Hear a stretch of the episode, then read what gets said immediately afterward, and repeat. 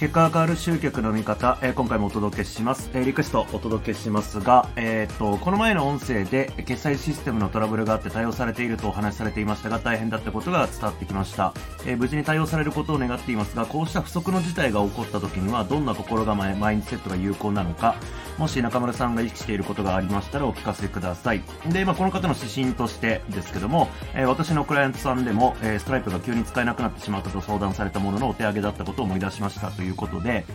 えっと、まあ、そうですね、前も音声で話をしたんですけれども、決済システムですね、うん、が、まあちょっとね、あの、まあ原因はまあ分かったんですけれども、えっと、お手上げ状態で、まあ僕も決済システムをこう移行させなきゃいけないっていうのがあって、まあ今現在も結構ね、あの、対応に追われてる最中ではあるんですけれども、まあそういうことが起きましたと。で、うんと、まあそれに対してね、対処法みたいなことなんですけれども、うんと、まあ今回その心構えとかマインドセットっていうふうにおっしゃってるんですが、うんと、そうだなま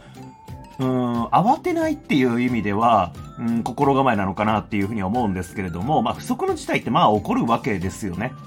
だから、で、起きちゃったことは仕方ないっていうのは結構必要かなって思いますね。まあ、やっぱり、あの、どうにもならないことに対してずっとこう、ね、あれこれ思っていたって、まあ、どうにもなんないわけですから。まあ、特にそのプラットフォーム系だと、あの、こっちがどう言ったって、もう、向こうがダメって言ったらダメっていうね、もうそれが全てなんで、うんと、まあ仕方ないよねっていうこと。まあこれは結構その自分がコントロールできないことを考えても仕方ないっていうのは、こういろんなことに言えると思うんですよ。まあ例えばその集客とか、まあ販売とかね、そういった領域に関してでも、まあ自分がこう、何かをやることによって影響を与えられる部分と、まあ、どうしようもないよねっていう部分があったりするんで、まあ、その切り分けっていうのは重要なのかなっていう、まあ、これが心構えに当たるのかなと思うんですけども、まあ、そのもっと具体的な部分で言うならば、うんとまあ、もしこれが起きたらこうだからこういう策を用意しとこうっていうなんか B 案 C 案みたいなね、えものをやっぱり持っとかなきゃいけないよなっていうのが、まあ、今回改めて学んだことですかね。うんと、まあ、僕自身は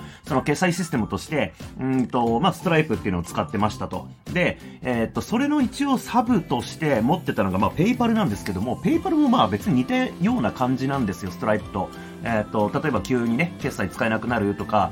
うん、それこそ、えー、僕はそこまでひどいね、ひどいっていうか、あの、一発アウトで、あなたのもう売り上げ全部募集よみたいな感じではなかったんで、あの、売り上げについて入ってくるという感じなんですけれども、まあ、そ、それ以降は使わないでね、みたいな感じだったんですね、僕の場合は。で、ペイパルもそういう問題って、まあ、多々起きていて、まあ、結果これは B 案にはなってないんですよね。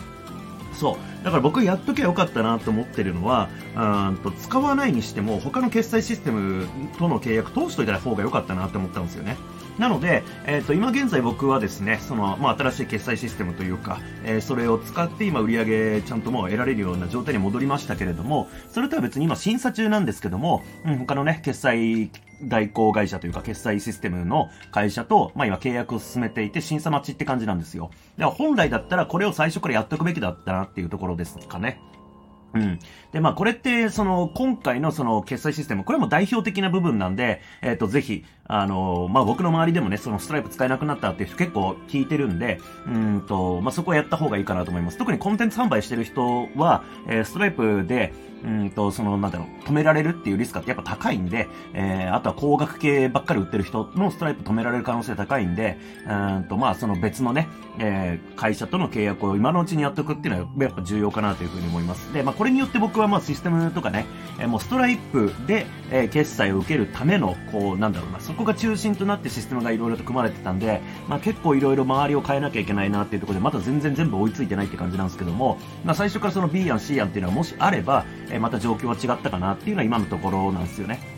そう、だから、え、ー、と、マインドセットとしては、えー、心構えとしては、そのもういろんなことが起きるんで、あのー、まあ、起きてしまったことは仕方ないから次の策を練ろうっていうのがやっぱり一番重要なことですよね。うんと、なんかね、あの、どうにもなんないことやっても仕方ないですから。えー、っていうのと、あとはそれを、こう、いつ来てもすぐにこう切り替えられるように B 案 C 案っていうものをこう考えておくっていうところが重要かなと思います。まあ、とはいえ、あの、急に止められて困る範囲のものって、それこそ決済システムとぐらいじゃないかなって思うんですよね。まあ、ちょっと一昔昔前だったら、あの、アメブロを使っていて、商用利用禁止になって、えー、急にブログね、全部閉鎖されたとかっていうのもあったし、えっ、と、もっと昔で言うと、PPC 広告、えー、ペーパークリックか、えー、まあ、Google の広告なんですけども、あれに、うんと、アドレス登録ページみたいなものを出しちゃいけないみたいなね、えー、とか、アフィリエイト用の、なんか、ペラページを出しちゃいけないみたいなのがあった時期があって、で、その時もやっぱりそのアフィリエーターたちがどどんどん死んでったっていうのがあったりするんですよね。